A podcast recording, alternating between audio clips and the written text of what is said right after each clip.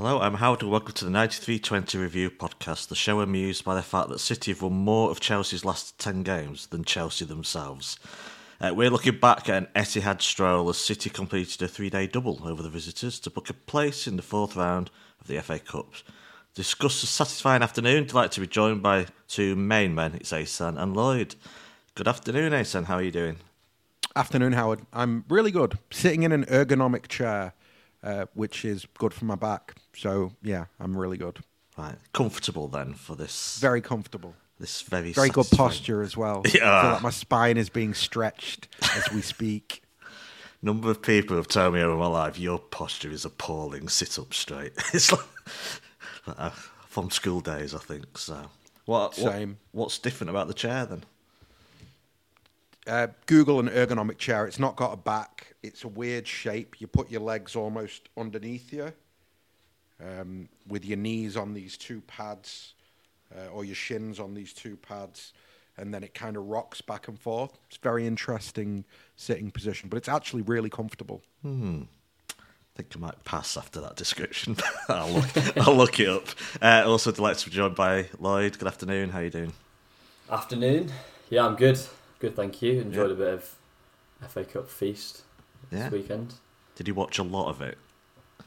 Uh, I watched quite a bit. Yeah, the weather was terrible in London this weekend, so I And here, just had a bit yeah. of a chill, chill one. Resting my knee, doing my exercises. So, um, bit of a shame that the Stevenage game was on same time as us because that that looked that looked cracking. But um, no, I did. Yeah, I did catch a few of them. Yeah, the late Saturday ones though pretty much delivered, did they not? So Yeah, definitely. A few little upsets.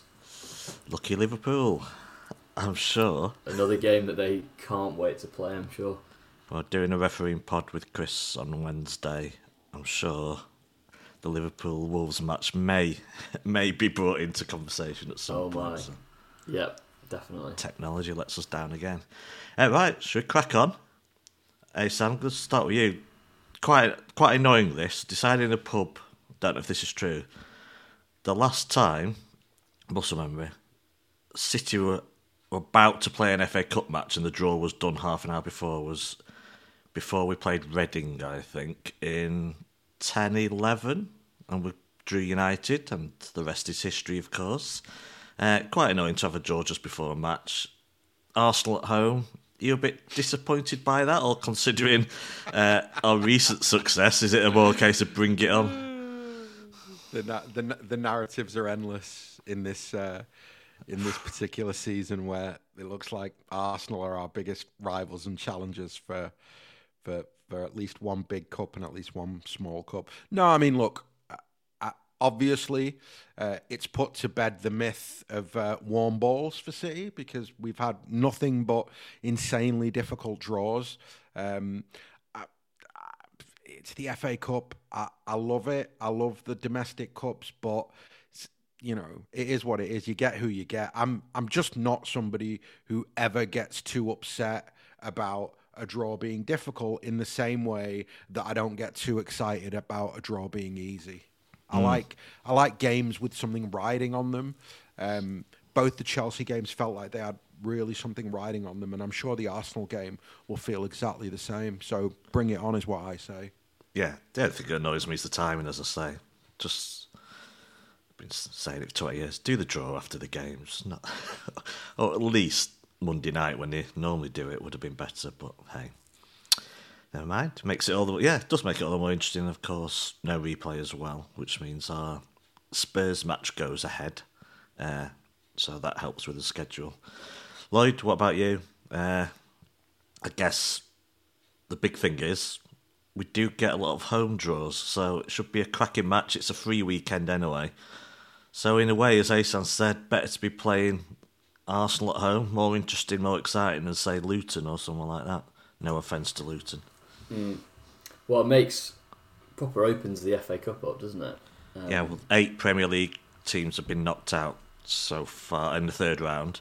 That's the Yeah. most since 2007-8. So Blimey. yeah, Yeah, um, I mean, I, I'm not that arsed to be honest. Like, kind of a bit, a little bit like Asan. Um, we've played what Chelsea twice, Liverpool as well. We've obviously got Southampton this week. Why don't we? May as well play Arsenal and then probably give us United next, and then there we go, clean sweep. It's be- better than losing to them in the semi final, is it not? I so, like it. It definitely is. It definitely is. Um, yeah, I mean, whatever really. Um, I mean, f- for me, I'm a little, I'm a little less asked about the cups this year, probably than I normally am. yeah. Um, just because I think it's just because of the World Cup and the fact that the season's very compressed. So, look, if Arsenal beat us at home, fourth round, you know, I'll be I'll be a bit annoyed, but I'm not gonna. I'm probably not gonna lose too much sleep over it. No, that's my approach. Well, quite chilled about the cups. It just and it makes it a bit more enjoyable as well. To be honest, uh, chilled about this game. What would be would be. So to the teams, Zaysan, what did, did you want? A strong side? Did you want a mix? Did, were you happy with the side when it came out? Bizarrely, I looked at the Chelsea side and I thought, you know what, that's not bad from them. This was going to be a close game. Uh, But what did you think of the? Obviously, no Kevin De Bruyne, no Haaland. I'm pretty much on board with that. I could see it coming. Uh, no Ake, Cancelo, but of course, there's plenty of competition in those positions. Uh, Gomez in and Alvarez up front. Yeah, what did you think when you saw the team? No real surprises for me. Um, even Gomez, when I was kind of doing my pre-match predictions on what the team would be, I was torn between whether he throws Gomez in or he plays Cancelo from the drop, and it was kind of the same on the right with Walker and Lewis. So, no, I, I wasn't surprised, and I was quietly really pleased. Um, maybe the one thing that surprised me a little bit was the fact that Phillips didn't start, that Rodri started again. Um, but outside of that, no real surprises, and was really pleased with the team. Well, Pep's already said Phillips starts on Wednesday, so he kind of hinted that Rodri would do this one, unless you think Phillips plays both. But of course, he did get quite a bit of time on the pitch and got to take Rodri off anyway, so it's gone pretty well in that respect. Uh, Lloyd, what about you? Were you worried actually that Gomez had completely been exiled now and wouldn't feature in any game of any importance whatsoever? the competition winner. Yeah, um, uh, yeah. I, th- I was a little surprised to see him. Sorry, that's really harsh, isn't it? Um, I was a little bit surprised to see him because yeah, I'd kind of forgotten about him um, more than anything. So when I saw his name, I was like, "Oh, he is part of the squad." Actually, that yeah, that is fair. Uh, same as Asan, I kind of thought, despite Pep's comments, that maybe Phillips would start this one. Rodri would play second half. Um, but obviously, it was kind of the other way around. But other than that, I was very happy with the team. That was kind of what I wanted to see. I wanted to see Foden start after what we've had in the last couple of weeks. I wanted to see Walker start with a view to United coming around. Um, so yeah, um, very happy, and I think we saw we saw a very good performance off the back of it as well. Yeah, playing two fullbacks at fullback. Uh, I can't see that catching on. But right, the the pattern of play then in the first half hour, Asan, and I, I picked the first half hour. I think to discuss this match, you have to talk about. It was a bit weird in a way. it's a bit weird. Uh, I was at the opposite end of the ground, so different view, which is always nice. Uh, in the family stand, not not too boisterous over there, to be honest it it felt like a strange game, and it felt like I don't know. T- I wouldn't say too easy, but I think it was pretty clear. I mean, you've got these two games three days apart, and it's no surprise in a way. One's one's at City's grounds, one's at Chelsea, one's in the league, one's in the FA Cup. Two totally contrasting games, aren't they? That's probably not that surprising. But I think for me, it became clear pretty easily we weren't getting a better version of Chelsea in this game. And even though there wasn't a lot happening in the early stages, it still felt very comfortable for me from City. Is that how it felt to you, or did it feel uneventful? No, so I think that what I think what you saw was City just being really good and lots of players playing in positions that they know really well and like playing in and find quite natural. Um, and a consequence of that for me was the raised level of the performance from minute one. The fact that we, I mean, so so many little things that you could take away from that opening half hour. Our press at times was just crazy. Uh, I don't think I've ever seen a football team, not Pep's Barcelona, not Pep's Bayern. Like I don't think I've ever seen a team press so high up the pitch, so aggressively, so relentlessly, and almost, you know, it felt at times like they were goading Kepa into going for the long ball like almost going the only space that we're going to leave on this pitch uh, our two isolated centre backs or three isolated centre backs against your two attackers. Go on launch that ball. Um, it felt like that was the only space on the pitch. So yeah i thought the press was pretty crazy pretty relentless. Um, i thought the other thing that was interesting is we almost never play 4-2-3-1 but in the way in general the way that the attack was lined up, it felt like two, three, one. So you had, or at least after I've I've seen the um, uh, American Citizens yeah. a, a, tactical breakdown where he says that Pep changed it after like ten minutes. So fine, maybe Pep changed it after ten, but it looked very much like Rodri and uh, and Bernardo as a two, Foden as a ten, a pure ten, which is really rare to see. Um, uh, the two wide players on the wings, Palmer and, and Mahrez, and then uh, Alvarez up top.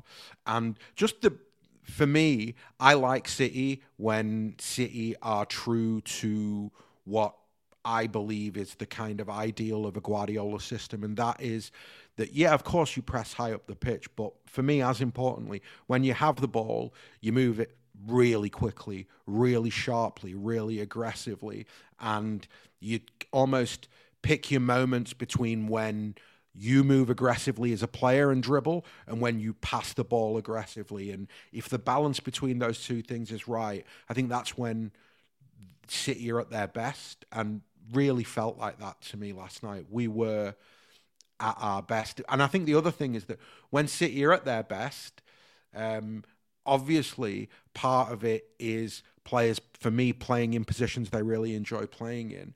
But when we play at that pace and at that tempo, it almost doesn't matter which players you select in the sense that, you know, we didn't necessarily miss De Bruyne last night, and we didn't miss De Bruyne because the overall level of the performance was so high in that opening 30 minutes that there wasn't really a, there wasn't really a need for one guy to go and rip everything open, which is basically what De Bruyne and Haaland can be at times. They're almost like their own cheat code in that you can struggle and then they can both do one thing and that's it. You've scored a goal. Whereas to me, last night the system was the opposite of the first 45 in the previous game, in that the system killed Chelsea. It, it left them almost no, they just didn't know how to get out and we were I felt we could score at will in many respects. It wasn't quite we can score at will, but it wasn't far off that in terms of whenever we got in and around their, their penalty area, whenever we began to pass and move, they didn't mm. have answers. Yeah, thanks to the likes of uh, American Citizen, City mm. Tactics. Uh, I think I was in the corner. It's it's not a bad view, but it's not I think get a much better view higher up, to be honest, where I normally am in the third tier. Uh, it looked like Gomez was the one closest to Rodri for about 10 minutes, but then, as you know, as has been said on Twitter, Chelsea were really narrow. So, mm. and that was good in a way because Lloyd, we then got to see some of the old City in that. Yeah, Bernardo came and played close to Rodri, which he said he likes to do. He likes to be in that position. We might have got narrow wide players, but we got our fullbacks. We got a proper fullbacks going up the pitch quite wide, and that was kind of nice to see in this game. Plus, I assume you're quite happy with the position Phil Foden was playing in as well. Definitely, yeah. I think Asan did a really good summary there. Um, there was there was just a lot. There was a lot to kind of take in and a lot to enjoy from that first half and stuff stuff that we haven't seen as much recently. So yeah, someone in Foden given a little bit more of a license. It's not something that we really see given to any midfielders apart from Kev. Obviously, kind of as the half wore on, you saw a lot more of Gomez and even Walker overlapping. I mean that that felt like a collector's item mm. these days. Um, and yeah, like you say, um, Bernardo kind of playing alongside Rodri because first ten minutes I thought like like you said Howard it was really obvious that Gomez had been asked to play that inverted fullback bit like Lewis has in recent weeks and that clearly changed after 10-15 minutes. You, you saw Gomez was instructed to kind of hug the touchline a bit more. Um, so no all really good to see. Good to see Pep change it as well um, having kind of you know download and analyze what was going on in the game. Um, but for me, I mean, the really the, the, most obvious thing from the first half was just Chelsea couldn't deal with our press. That was the standout kind of topic. I think you know players in Kovacic and Jorginho who are very press resistant. Um, you know, elite level midfielders. They were really struggling to kind of put three or four passes together. And obviously Kepa, when he had the ball at his feet, looked really, really unsure uh, and kind of back to back to 2019 Kepa. Um, obviously, he had his moment trying to put Alvarez off with the pen, but yeah, really good to see. And it felt like, to, I mean, to me, it was the best. I think I think Jordan said it on our WhatsApp at half time, but it was very much the best half of football we've seen since the derby, uh, and it felt like a little bit more handbrake off players in kind of um, familiar positions and just a bit more fluent football. Um, and it was yeah very enjoyable to watch. Thanks for listening to the first 15 minutes of the show.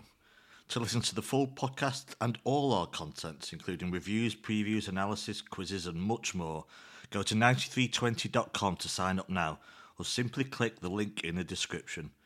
So, what are you waiting for? Go to 9320.com now for the best, most passionate, impartial coverage of Manchester City and beyond.